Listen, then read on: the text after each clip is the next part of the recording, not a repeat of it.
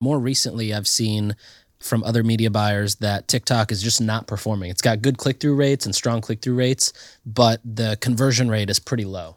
I've heard the same thing with TikTok, particularly like starting like around Black Friday, mm-hmm. where uh, everyone who was using TikTok as the bedrock of their social media marketing strategy or paid social strategy was like, this strategy is not working anymore and Facebook is working again. I'm not sure what happened. Like, I'm not sure if it's just, do they have a bunch of new users who don't purchase anything? Are there bots that are giving you a bunch of free clicks but not purchasing anything? Like, what is the problem here? But I've, I've heard a lot of uh, marketers or a lot of e commerce businesses basically say, when it came to Q4, TikTok failed us and Meta was Meta was Atlas. Welcome to season two of Limited Supply, the place for refreshingly real takes on what D2C is really like. We're your hosts, Nik and Moiz.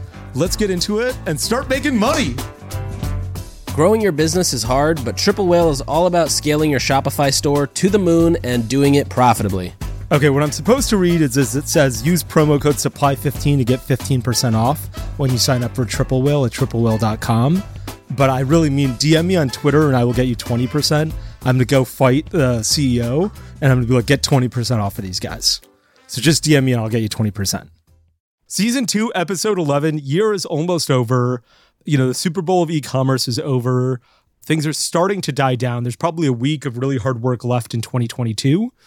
So we've got a bunch of discuss- stuff to discuss today. Yeah, I'm excited. We got two weeks left, and surprisingly, I think this is going to be one of the most packed episodes we have this season. Yeah, this is a good one. All right. Uh, okay, we're going to talk about social media performance, and we're going to hit up the big four Facebook, TikTok, Twitter, and Pinterest. We're going to talk about private labels because I've started to see a bunch of stuff come out about that in the news.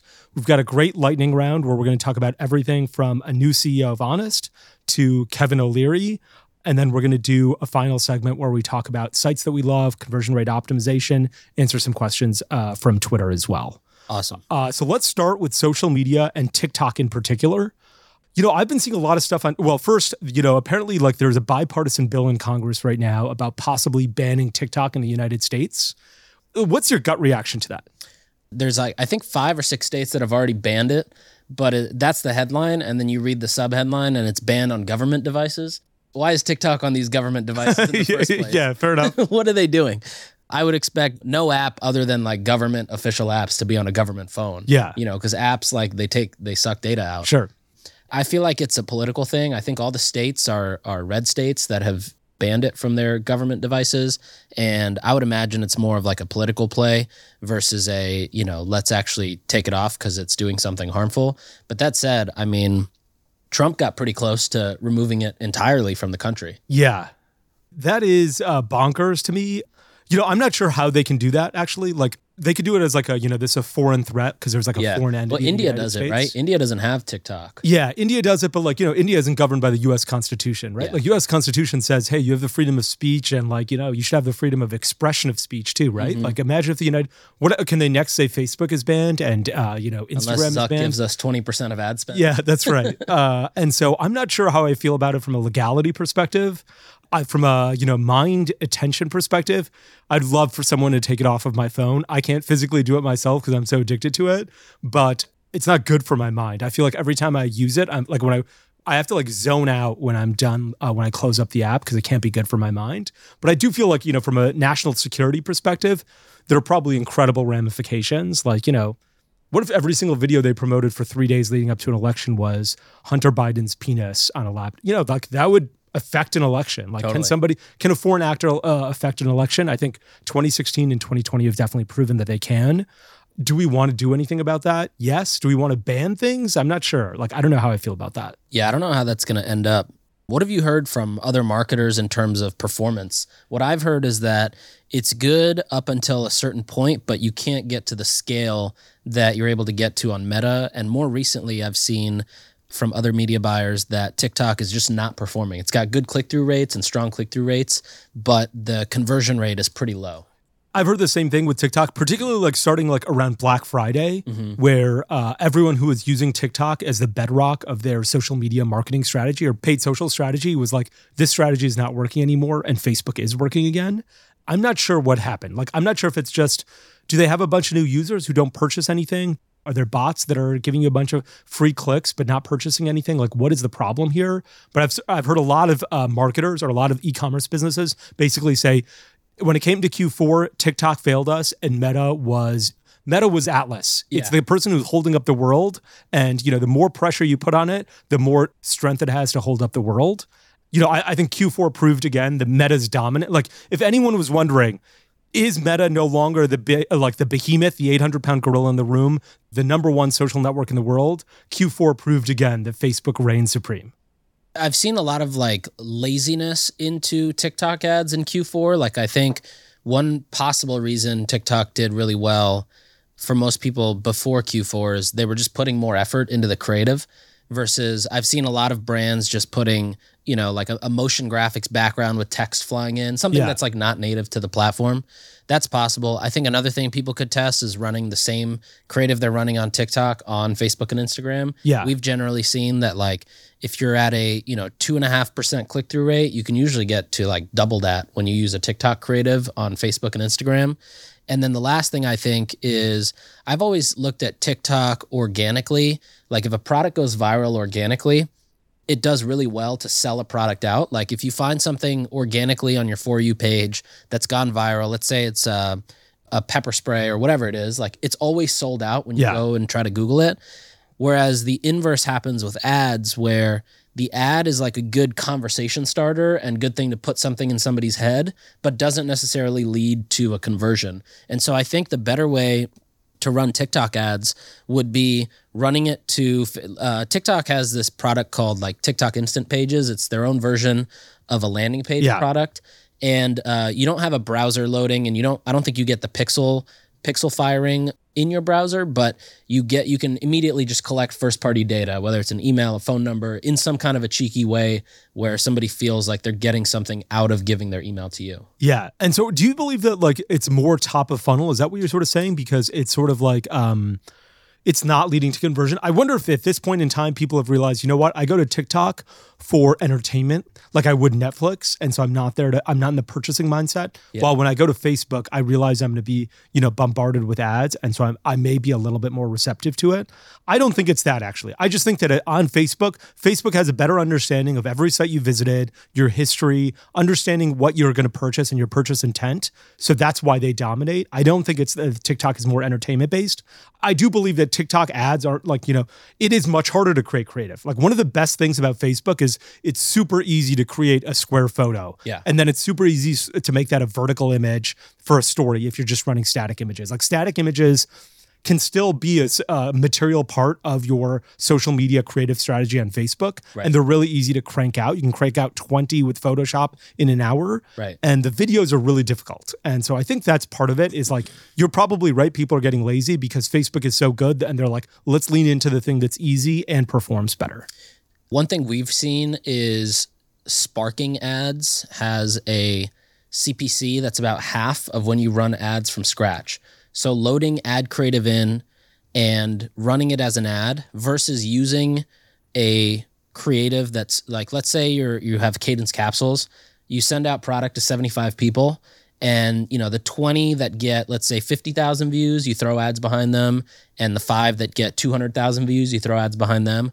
Those CPCs are way more efficient and we've seen like 50% Wow. compared to when you run ads from scratch. And so I think a lot of people try to run ads from scratch. It's uh, uh, that's the faster way to do it on TikTok, but the more effective way is what you said. How do you get creators who are native to the for you page? How do you get them to create content that is entertaining using the product Yeah. and then put ad spend behind that? let's pivot a little bit to Facebook for a Yeah. second.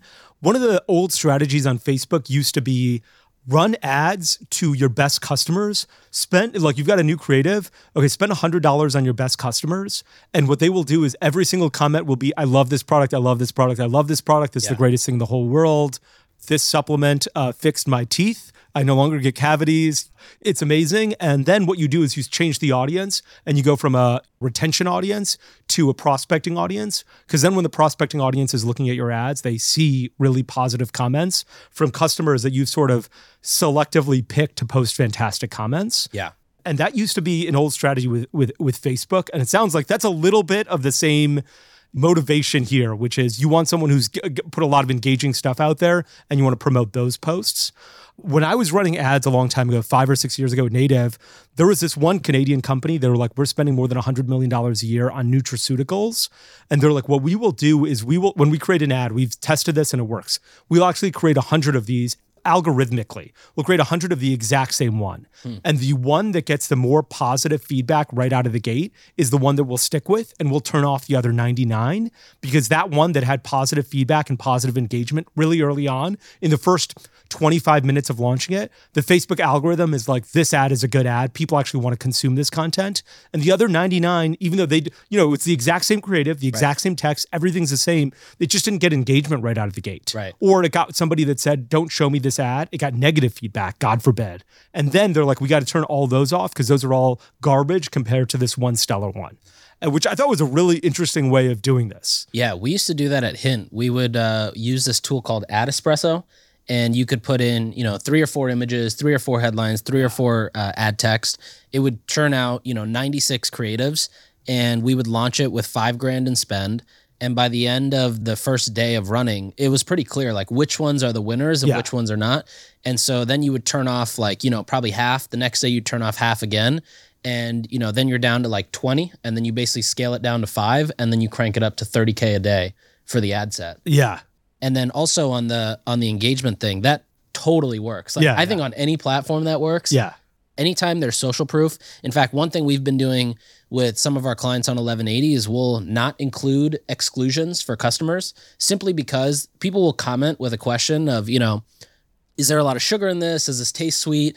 Is this compatible with my mattress, for example? And existing customers will jump in and respond yeah. and be the advocates yeah. or the evangelists of the product or yeah. the brand.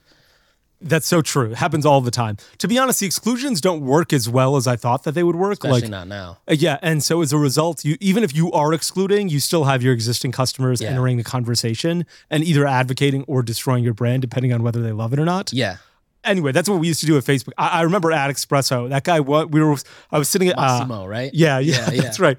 Uh, I uh, I worked out of this really crappy but amazing co working space in San Francisco called the Founders Dojo. Yeah and it was me actually sam parr was there and so was this guy who started some leather goods business and a guy who started this amazon um, uh, you know consulting business.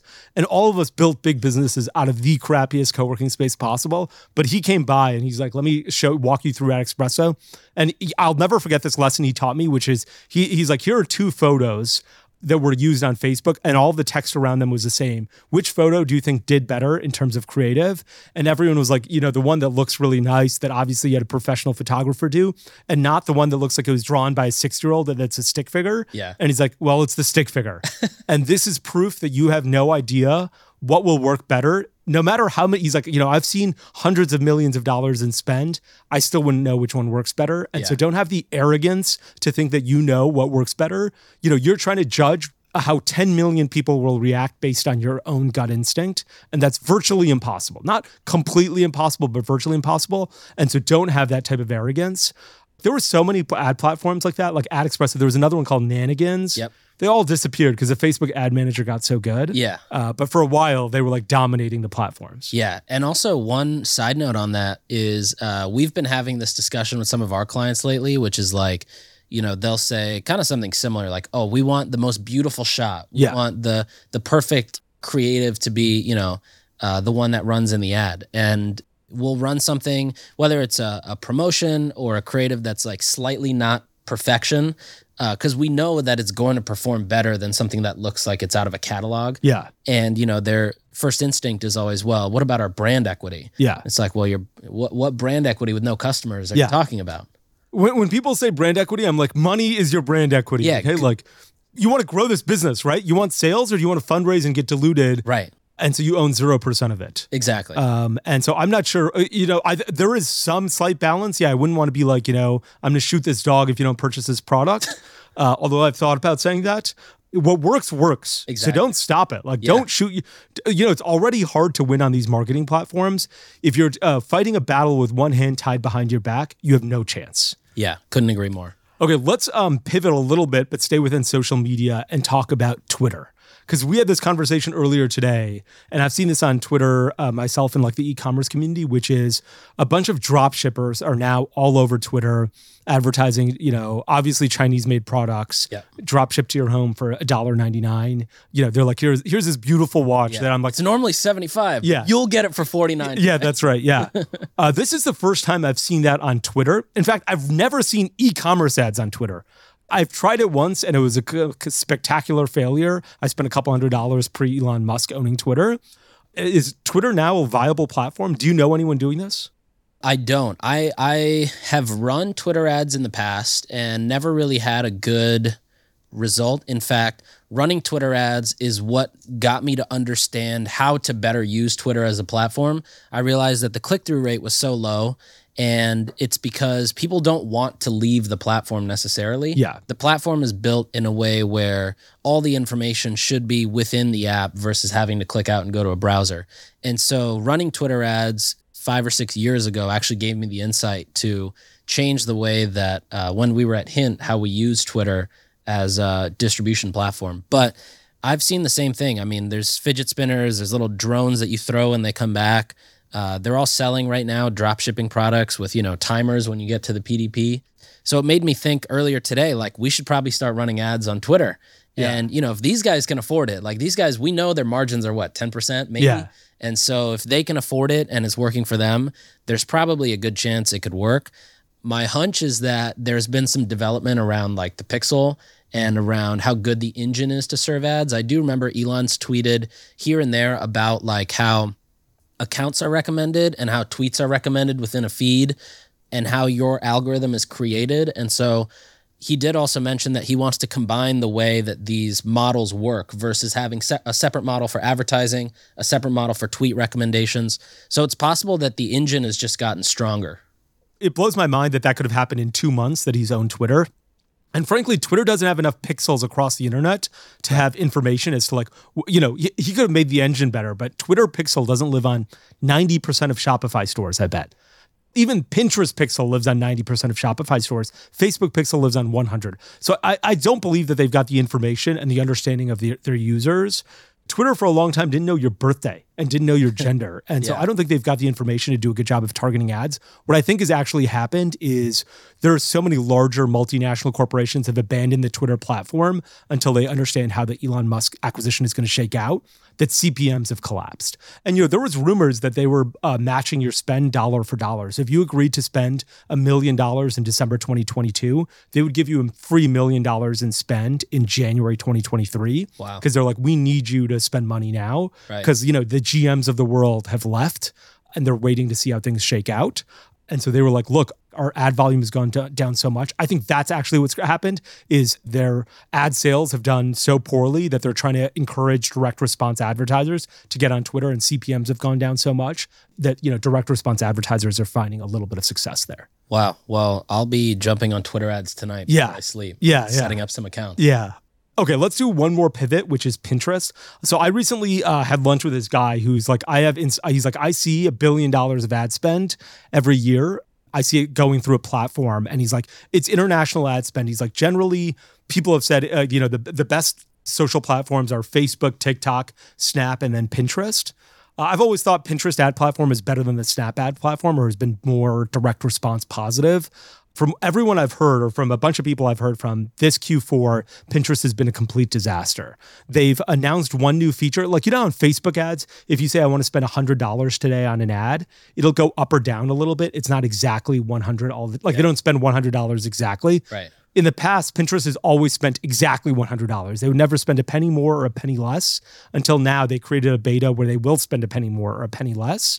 Um, I've What heard does from that people do for the ads, or like how does that run the ads differently? uh, basically where they're like um like on the weekends like pinterest has more impressions on sundays than any other day so if your budget is $100 on monday and $100 on sunday for the same ad which it probably is because you're not adjusting budgets every 24 hours Right. well guess what on sunday it could have probably shown to more people and you could have gotten better you know you could have spent $125 or even two you know a little bit more money and had good results and on monday when there's fewer people using pinterest maybe you should have have only spent $85 Got and that $15 would be better allocated to Sunday than Monday. And Pinterest is like, we will do that automatically and allocate it to the correct day, except they're not doing it well. And uh, it's been a disaster. Yeah, that makes total sense. Yeah, it's very Pinterest of them, actually. Yeah, I don't think I've ever had a brand find success on Pinterest. We've worked with a spirits brand where we ran basically Pinterest ads to like advertorials. Yeah. And that worked okay, but the goal was not conversion. It was like getting somebody to click on a store locator.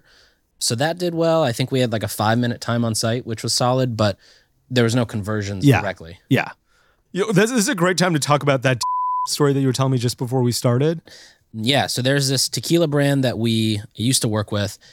Basically, what their goal was was to sell more cases in retail. So they have distribution in Costco, Sam's Club, Walmart, Target, and they do sell online through uh, Reserve Bar. But what we were trying to do was get more people in the store. So what we did was we set up these landing pages based on different states. So, you know, if you're in California, you get to a landing page, it's got tequila the way that California drinks it versus Texas, it's like a different way that Texas drinks tequila. On that landing page, you know, you've got your standard landing page modules, a hero, whatever. And then the goal was always to get a click into a store locator Yeah. to find it near you. So what we did was we would run them as conversion ads on Facebook. We would set the conversion event to be pixeled behind the button that clicks to the store locator. So in Facebook's mind, once somebody clicks the ad, the next conversion is like they get to the uh, landing page and click that button. So they're running the same thing now under a new holding company. Uh, they got acquired, and they were at like a five and a half percent uh, click through rate on the ad when we were running, and and that was actually through TikToks. So we would take the best performing TikToks, run them on Facebook, and that's how we got five and a half percent click through rate. Combined with the fact that it was a conversion campaign they decided, you know, they're old school alcohol marketers. So Yeah. they're, they're now running it as reach and frequency, and they have a 0.43% click through rate. They're spending four times as much. They're getting no increase in sell through volume of cases in their retail. Of course. And they can't seem to figure out why they're not able to get this. And it reminded me that defining your conversion event as a business, whether you are selling in retail, whether you're selling B2B and you're trying to get leads of offices or restaurants to buy your product, or you're selling on e commerce, defining the conversion event and making sure that the ad platforms know that you are tracking this against a KPI, some sort of a conversion KPI Sure. makes a huge difference in the audience that your ad is served to. So if you're running a reach and frequency ad or even like an engagement or a traffic campaign, you generally get shitty audience. You know, that's who Facebook says, all right, well, we're not even going to show the ad to our best people because we're going to save that for people who are willing to spend double or triple on CPM. We're just going to show this to more audiences that we know will click and then they'll get to the site and leave. Yeah, Facebook once told me that they're like 20% of our uh, users are buyers and 80% are never buyers on the internet. And so everyone wants those 20% of people who will shop, you know, spend money or open up their credit card. Uh, 80% uh, like, you know, is for reach and frequency. But yeah, you have to define a conversion event. And if you don't, you're just like, you know, spending money into the, you're throwing Yeah. money into the ether. And and everybody like all these agencies call it middle of funnel. It's like traffic that hits your site and just never comes back. yeah. I think it's just waste of money. Yeah. It's a total Uh, waste of money. Yeah, it's also like you call it middle of funnel, and you're like, how do I track what middle of funnel is? Right. Like, you know, are you really tracking if someone clicked the top of funnel, then middle of funnel, funnel, and then bottom of bottom of funnel? Like, how did you track some one person across all three of these touch points? Yeah. There's a lot of like magic, especially when agencies are doing it. They're like, this is the magic that we do, and you're like, no, this is the numbers you made up, Yeah. so that you can So you justify can your add your yeah. percent of spend. Yeah, that's right. Yeah, yeah. Yeah. Growing your direct to consumer business can be tough. Having out of date or inaccurate data makes it even harder. That's why I'm using Triple Whale. Their customer insights, attribution, and profit tracking means I can scale my Shopify stores to the moon. Get a walkthrough on how Triple Whale can help you scale your store. Use promo code SUPPLY15 to get 15% off when you sign up at triplewhale.com. Or you can DM me on Twitter and I'm going to fight for 20% off. Let's shift gears a little bit and talk about private label products. Love it. So one of the things that I saw about this, and I hadn't realized this in the past, is Edgewell has a very clear. Edgewell is this razor blade company, and they actually make the razor blades behind Billie. You know Billie, like the women's. Um, so they make these razor blades, and I didn't realize that Edgewell had like this private label brand, but they're basically like, hey, we will private label our razors and sell them to you under whatever brand you want. And I knew that Billie was using Edgewell in the past, and uh, Did they get Edgewell ended up acquired? acquired. Yeah. Yeah. and Edgewell ended up acquiring Billie. But I never realized that they had this program where, like, you know, you could just contact them. You know, their their email address is private brands group at customerfollowup.info, which is weird. and also PBG, private brands group inquiries at edgewell.com.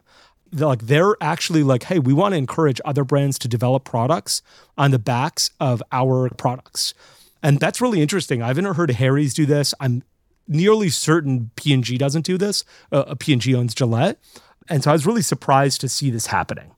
Private label is really interesting to me. Like uh, Kirkland, you know, Kirkland is like Costco's private label Yeah. brand, and they like to private label everything. And there, there was a, an article I once read that said they wanted private label diapers. And there's really only two companies that make diapers, Huggies and Pampers. And so they went to Kimberly Clark, which makes Huggies, and P&G that makes uh, Pampers. And they're like, hey, we want the a private label diaper. And P&G was like, we never do that. We never private label our products. Absolutely not.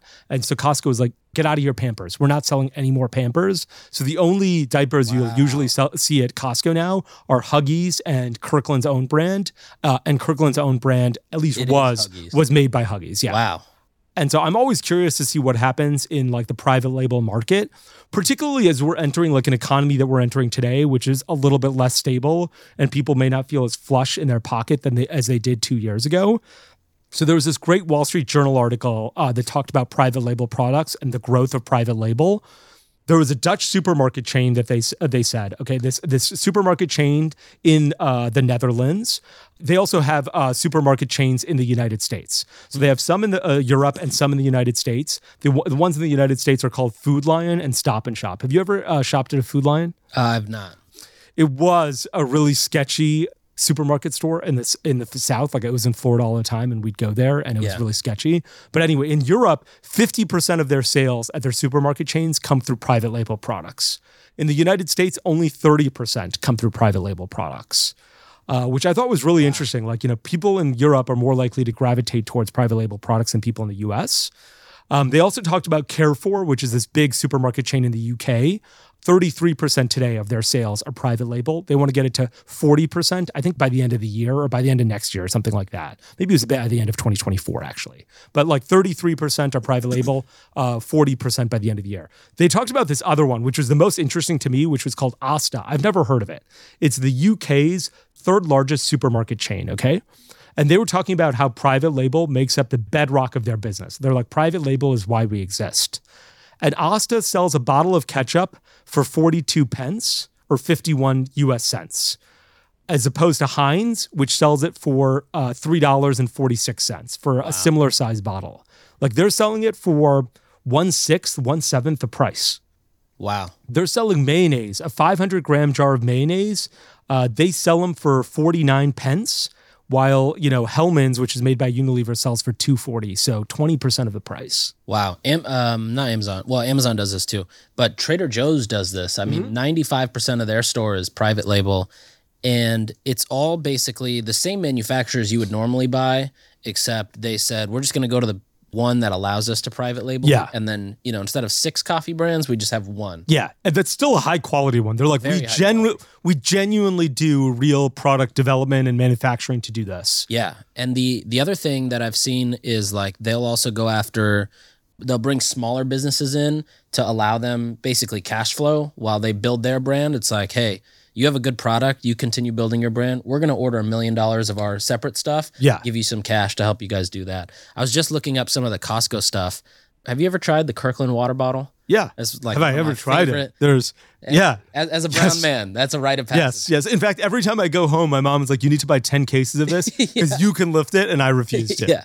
That's made by Niagara, which makes some of the best water in the country. Their vodka comes from Grey Goose. Their Yeah. coffee comes from Starbucks. Yeah, their scotch They're- comes from Macallan. Yeah, it is like the best of the best brands are behind Kirkland products. Yeah, yeah. Kirkland is not look, they do a really good job curating products and there's a lot of brand equity in the Kirkland brand. I think it's terrible design, but like genuinely good products that people trust. It's trustable by immigrants. Yeah, that's right. Yeah. you know who else was doing this? Um Walmart Walmart would be uh, like I think Target has done a great job of this. Maybe the best job cuz they're like they have a brand called Smartly and they were competing against like home care and personal care and like fabric care products and they're like like everyone like tries to compete with you on formula and no one spends one dollar on mark on like uh, packaging and that's the real hard part like you know i, I want to go to Duane Reade and buy the Duane Reade brand because it's cheaper but i don't want it to say Duane Reade on my Right. you know eh, eh, like next to my sink when guests come over because they'll be like god was a cheap asshole yeah. And so i'm like okay let me spend the extra 30 cents for soft soap but not the extra 30 cents for method. Like Right. you know I'm not going to spend 60 cents more. I'm only going to spend 30 cents more. Target did a great job of being like we're not going to brand it target. We're going to brand it smartly. And we're going to spend a little bit of time on design. Mm-hmm. We're not just going to throw the ugliest product from some Chinese manufacturer. We're not going to be like, "Hey Chinese manufacturer, what plastic components do you have in stock?" Oh, here's the ugliest cheapest one. Let's use this one. They're like, "Let's spend the extra 4 cents right now and make this product look really good." And so people will actually buy it. And when I go to Target, I'm like, yeah, I will buy the Smartly brand over any other name product because I'm not like ashamed of it. And I enjoy the design. It's like inspirational or, you know, makes it's eye pleasing. Um, Walmart did this with native deodorant. When we put native deodorant in Walmart, they created an Equate brand, uh, which was their Walmart private label and said like compare to native deodorant. And I texted my mom that and I was like, I made it. No, no, I was so pr- sue them. I was like, I'm so proud. I made a product that Walmart is now trying to knock off That's awesome. You know, they spent one penny on design. They're like, let's do the ugliest design. You know, the point of Native is aside from a very efficacious product, we wanted it to look really good. And these guys, I had never bought it, so I'm not sure if it's efficacious, but I was like, nobody will look at this product and be like, you know what? I was going to buy this pretty brand, and now I'm going to buy this disgusting looking brand. Exactly. And, and I'm not sure why these retailers don't spend the, you know, the extra 1% on cogs to be like, you know what? This 1% matters. How it looks on shelf matters. And you know who should know that? The guy who runs Walmart and the guy who runs Target. And I don't know why they don't spend the time doing that. Ever since I was a kid, I remember Whole Foods had their 365 brand. Yeah. And I think they always did a good job. Uh, not only merchandising it in the stores, but also making sure it's not like a compare to type of brand. Yeah. It's like its own brand. Yeah, yeah, definitely. Yeah. Uh, speaking of Whole Foods and Amazon, first, I think there's been a real Amazonification of Whole Foods. And like five years ago, you couldn't tell. And now I'm like, oh, yeah, it feels like Amazon in here. Exactly. Like there are no people. Everything is self checkout. I got to Yeah. scan my Whole Foods app. The way that the the store is laid out Yeah. is a lot more efficient. Yeah, yeah. It just and, and like you know, it just doesn't feel as like local or any of that kind of stuff. But in any case, Amazon has actually been the one company that's reducing private label products, particularly this year. They were doing like private label Allbirds, like they were competing with Mm-hmm. Remember Allbirds that. for a time. And uh, I think what happened is uh, at one point they started using like if Allbirds was selling on Amazon, or if you were a company selling on Amazon as like a third party retailer, they took your data and ended up use, harnessing it for Amazon brands, even Right. though they weren't supposed to. They were supposed to be like this Chinese wall between the two, and like they sort of didn't do that. And so, you know, third party sellers got mad, and Amazon's like, okay, we should do this. And I think the FTC was like, we need to investigate you competing against your own retailers and what exact what data you're using and what data you're not using. And so Amazon is sort of taking the pedal, like stop pressing the gas as hard at least Right. when it comes to their own private label brands. Yeah, and I think for them too, they probably realize like, well, if we if we're the ones with all the brands, who where's the advertising going to come from? Yeah, the yeah. advertising revenue. Yeah, that's true. But I think that like, you know, they're like, look, our margin on our own brands is 80% probably. Yeah, Like, or they're just like, damn, this shit is hard. Yeah, that could be it, uh, that could be it as well. But I think if it like you know Costco supposedly has their own farms to make rotisserie chickens. Like they own the farm. You know, I- that's their best selling product. the rotisserie, chicken. Rotisserie chicken. I mean, I wouldn't be. In uh, Trader Joe's, it's the orange chicken is it really? Yeah. Wow, people love chicken by a lot. I- You know, at Amazon, I wouldn't be surprised if they're like, we're going to own our own battery manufacturer because they must sell so many batteries at this point. It doesn't make sense to private label anymore. Like they can eat Yeah. eighty percent of the margin rather than forty percent of the margin. Totally. Uh, but you know, the one thing that I've realized is uh, whenever there's a recession, this happened. Uh, I don't. I don't think you'll remember this, but back in like 2006, 2007, there was the great financial crisis, and brands like Tide came out with Tide Basic and Bounty Basic because they were like, we need to appeal to customers who are cautious about their cash, and they're going to go for the Equate laundry detergent rather than Tide, and so we want to create a, le- a lower le- a level lower than Tide, so we can reduce our costs, and when the recession is over, we can basically phase out Tide Basic. And Tide Basic was like yellow in color, not Tide orange in color. And so people reach for it because it'd be between Equate and Tide. And then like when the recession was over, Tide's like, we're done with this basic stuff. Give us You know back our money. Formula was it the same formula, just different color? I'm not sure if it was the same formula or different color. I would imagine it's slightly different because like P&G is generally like has a lot of integrity when it comes to that kind of stuff. But you know, they weren't like, you know what, let's make a really shitty laundry detergent because Right. they're like, we have the brand equity of Tide here. Right. Maybe it's a little bit cheaper for them to make, and maybe instead of 80% water, it's 82% water, and maybe instead of you know 1% terrible chemicals, it's 2% terrible chemicals. Uh, but I bet it was in that vein. yeah. But the one thing I've realized when it comes to private label is like I never want to compete on price. Like Dollar Shave Club was all about we're going to compete on price and be the cheapest guy out there. Wish is going to beat you. You know, some Chinese manufacturer. Wish's number one product. You were talking about chicken, and uh, Wish's number one product for a while was um, 400 toothbrushes for like a dollar seventy-five. Wow. Which is, you know, forget about using a toothbrush for three months. You only have to use it for one day, and it's Yeah. uh, like a very good, uh, cost-effective toothbrush if you buy it from Wish. I never want to compete on price because somebody's going to beat you there. I couldn't agree more. And it's just a race to the bottom. Yeah, complete race to the bottom. Yeah. Um, okay, let's switch to the lightning round. A bunch of stuff happened. One is uh, interest rates. Interest rates uh, went up by 0.5% today. Basically, the Fed has announced that, hey, we are going to keep interest rates going up because we think the rece- like we think inflation is still really bad. Everyone else is sort of priced in the idea that in six months, the Fed is going to change their mind and they're going to start bringing interest rates down again. I don't have that opinion. Inflation is still 7%, which is an ungodly amount. Like you need to get a 7% uh, raise in order for you not to have a raise between 2022 and 2023. You need a 7% raise in order for there for you not to make any more money technically. Right. And that is just too much uh, that's too expensive, I think. Yeah, that's a lot. And so I think the Fed is I I have I have a contrarian What opinion was the here. thing that you tweeted about your uh uh, you tweeted something about like uh locking up property or Yeah. trading property. Yeah, some guy emailed me, and I've invested with this guy in the past, and he's like, "Hey, we have this opportunity. You can buy, you can loan us money on our real estate portfolio for six percent interest a year." So basically, give us hundred thousand dollars. At the end of next year, we'll give you six thousand dollars, and you know you can't ask for your money back early. And we could lose this money, and if anything goes wrong, you might lose money. And uh, you know you're guaranteed to get you're you know otherwise you'll get six percent. And I'm like, the U.S. government is offering me five percent, and the U.S. government has no chance of going bankrupt. They're risk proof.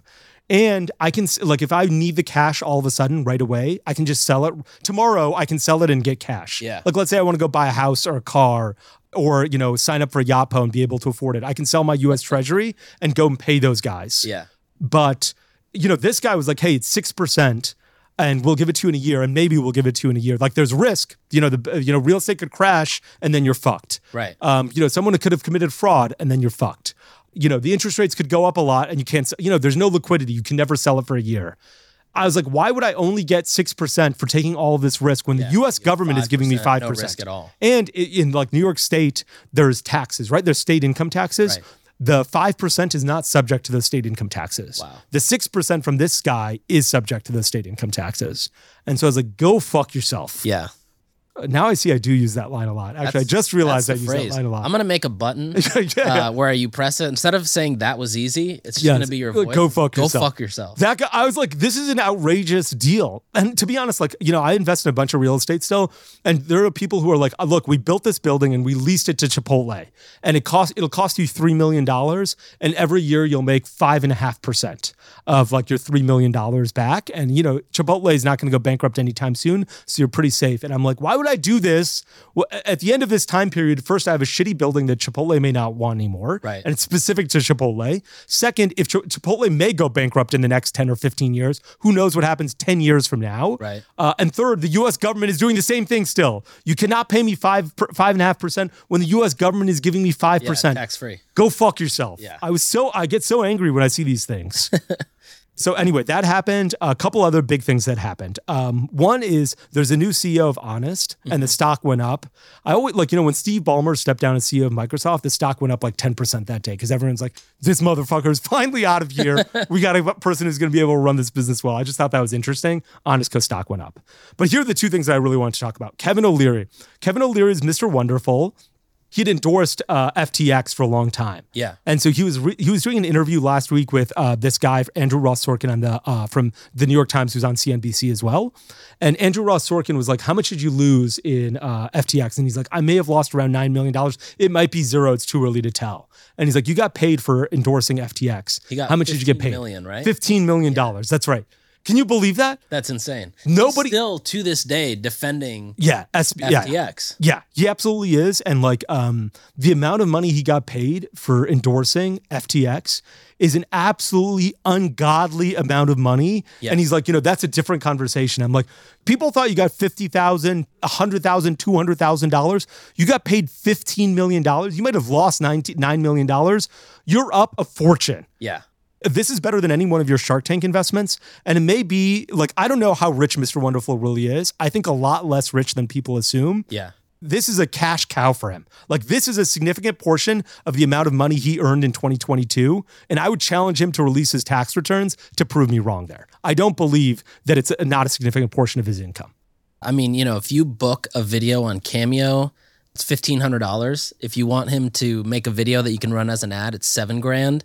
This guy Got 15 makes- million dollars for that. Yeah, he definitely makes way more money off of you know his TV persona For sure. and the ability for him to get on CNBC and and spew whatever than he does in any of the other. Than a, a real businessman. Yeah. Yeah. yeah. And like, you know, uh, SBF should have just paid him the $7,000 and then done it instead of paying him Exactly. $15 million.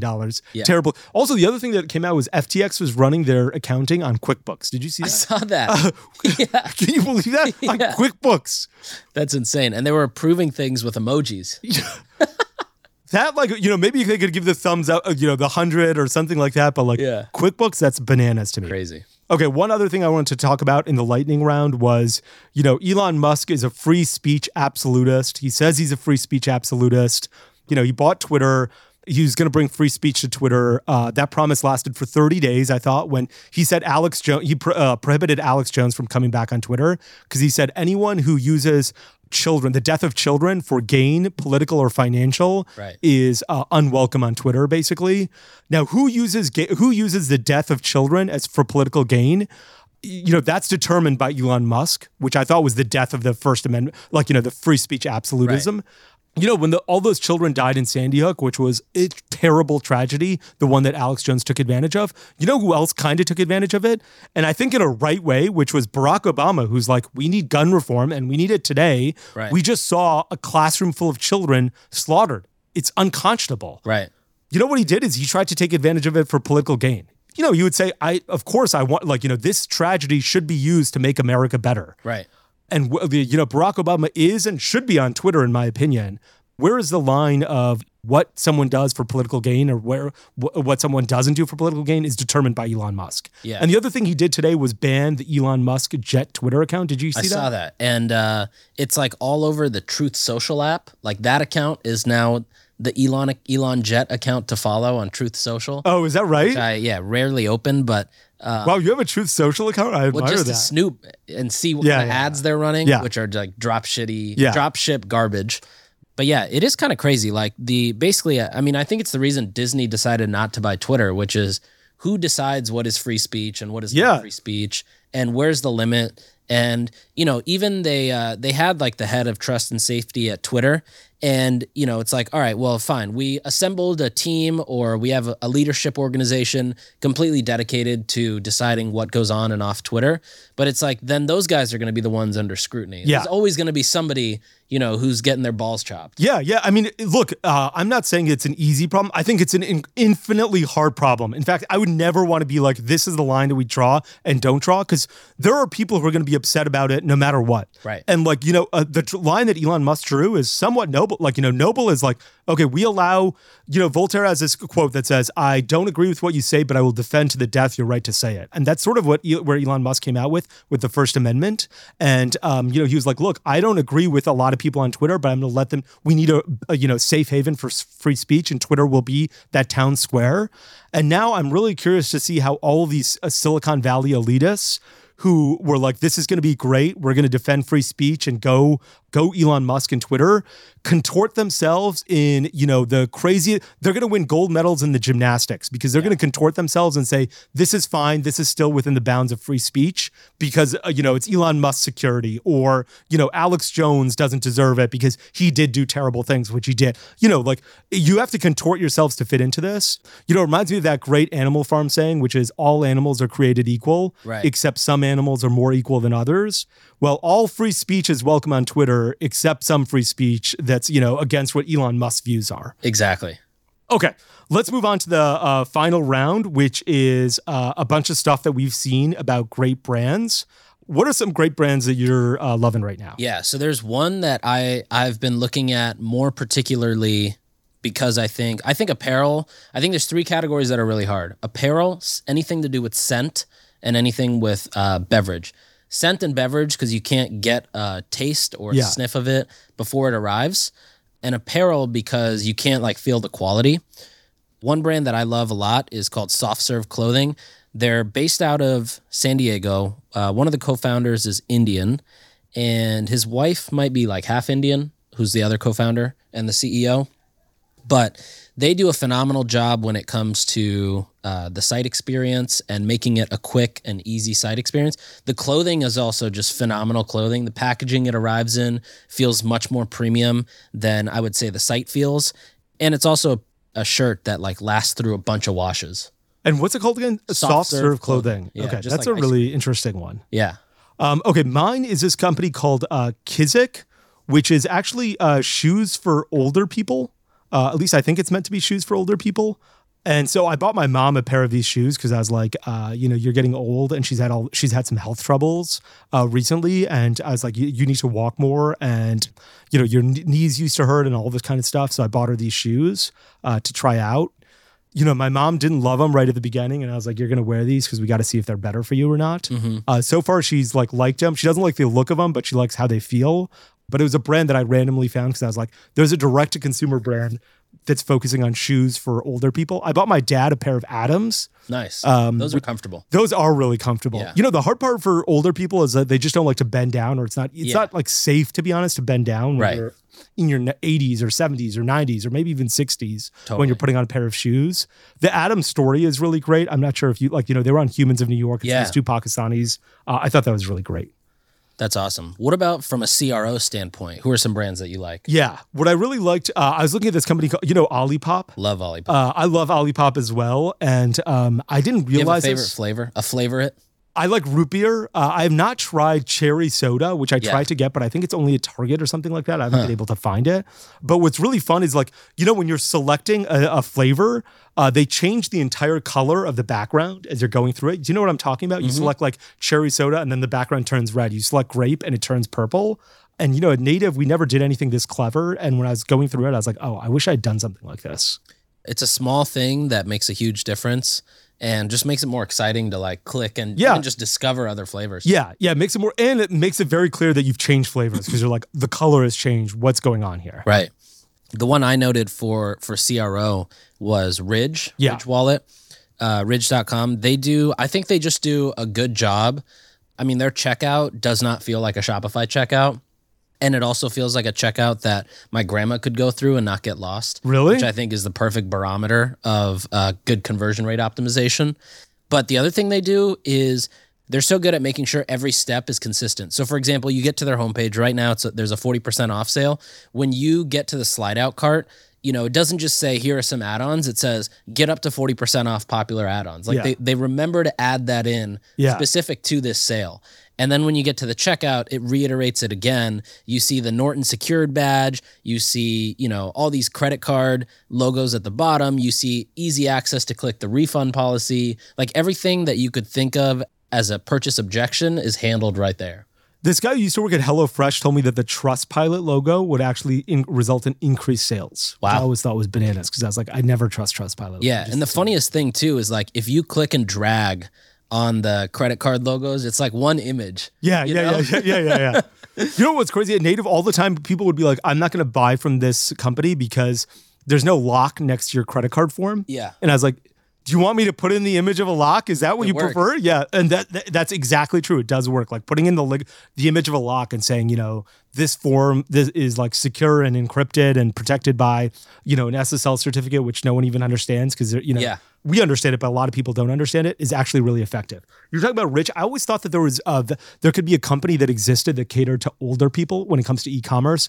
Almost like Zappos, one eight hundred number right at the top. Yeah. All the font is slightly bi- all the checkout page, all the font is slightly bigger. Forget about CRO the way we think about it. Yeah. it's CRO in terms of like an old. CRO. Yeah, exactly. Yeah, jitterbug CRO. I know how to uh, complete checkout because there's one big button that says checkout and another one that says go back to the page that you were previous. It doesn't say back. Right. It says go back to the page you were previously on. That's what the button says, you know? Because like that way someone's not like back. What does back mean? They're like, oh, this is the last page that I was on. yeah, And so I always thought that there was some sort of opportunity for someone to create an Amazon or some sort of exp- or an Amazon like experience or direct to consumer experience. You know who does that is people. like if you've ever seen those like really scummy looking Taboola ads Yeah. at the bottom of uh, in the Taboola widget, and you click them, and they're like you know a mile long sales page. Yeah. they, I think they call them like a sales letter page or something like that, and it's like you know they're selling some kind of a spray that's going to make your immunity stronger or some kind of bullshit like that. Yeah. but they cater towards that. They have the big photos with senior citizens holding hands, Yeah. looking happy,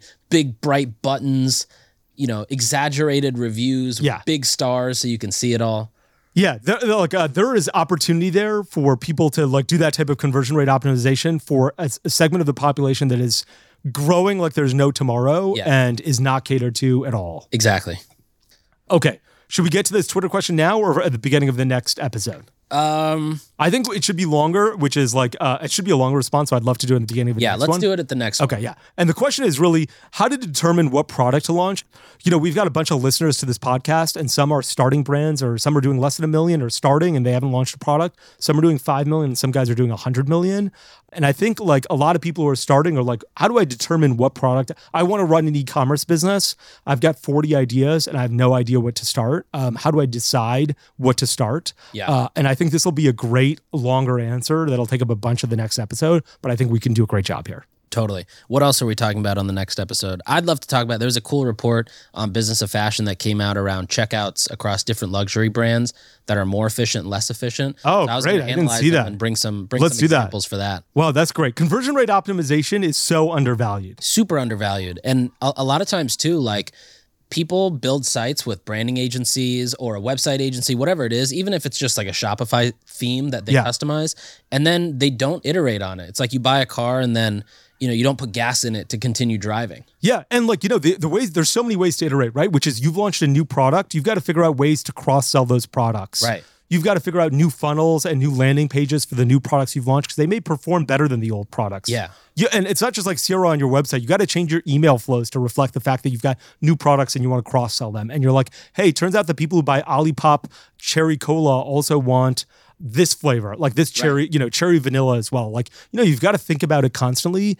And particularly brands that are doing like sub a million or two million dollars, just never think about it. And it's it's so important because like if you're trying to figure out ads and they're not working, there's a decent chance that it's your landing page and you're not doing the right type of conversion rate optimization and people don't know how to go through the journey of purchasing rather than just being a problem of creative on Facebook. Yeah. Another thing I want to chat through is there's a platform I got a demo of today where you can basically plug in not only your Shopify and your ad accounts, but you can actually API plug in your apps. So Okendo for reviews or, you know, your subscription platform, you know, any kind of other apps that you use, you can actually integrate those into this one platform. And what it'll do is it'll help you score, kind of like what you're saying about knowing if a cherry cola customer is more valuable than a root beer customer. It'll help you understand, for example, all right, if somebody leaves an Okendo review, that type of customer, their LTV is predicted here versus a customer that comes in, buys once, and maybe buys this flavor, their predicted LTV is here.